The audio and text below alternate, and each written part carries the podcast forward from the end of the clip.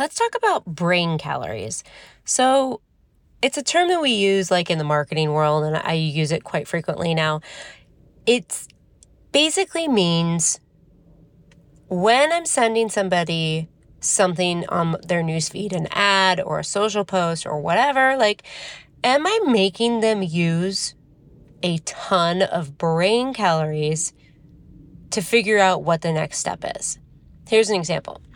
I love like scrolling through my social media and finding things that I'm like, oh, that's an interesting thing. I am definitely interested in that. I click on it and it takes me to the website of this company, but not the item that I'm interested in that I just saw online and that I wanted to learn more about. Now I'm left to my own devices and I'm trying to figure out where to go on this website. Now I've completely lost interest and uh, back to my social media I go.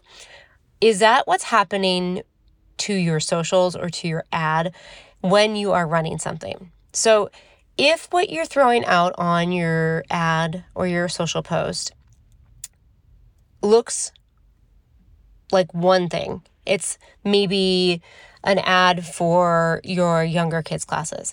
And you're telling people to click learn more, and that link takes them to your homepage, but the homepage is full of older dancers. Now I have to think, am I on the wrong page? Am I, where am I supposed to go when I get here? What's next? And what information do I give you, or what information do you need from me? So you see how this process of like it we're really, really making the parent think. And that is the last thing we want a parent to do is to think. We want to gather information in less than two clicks and then send them somewhere. So let's say things happen, tech doesn't work, whatever. Like the link is broken, totally fine. It happens to everyone. But regardless of that being broken, we've gotten their email or phone number or name because we've asked for that information the very next thing very next step after they've clicked on the ad. It makes it almost foolproof for us to be able to follow up. And there's a whole, like, I can go on, have another one of these topics about um, the follow up. Some studios have very extensive follow up systems, automated and email drips and all of that stuff. And some studios don't. And it honestly, whatever system works for you, works for you. You don't need to reinvent the wheel every single time you want to do something.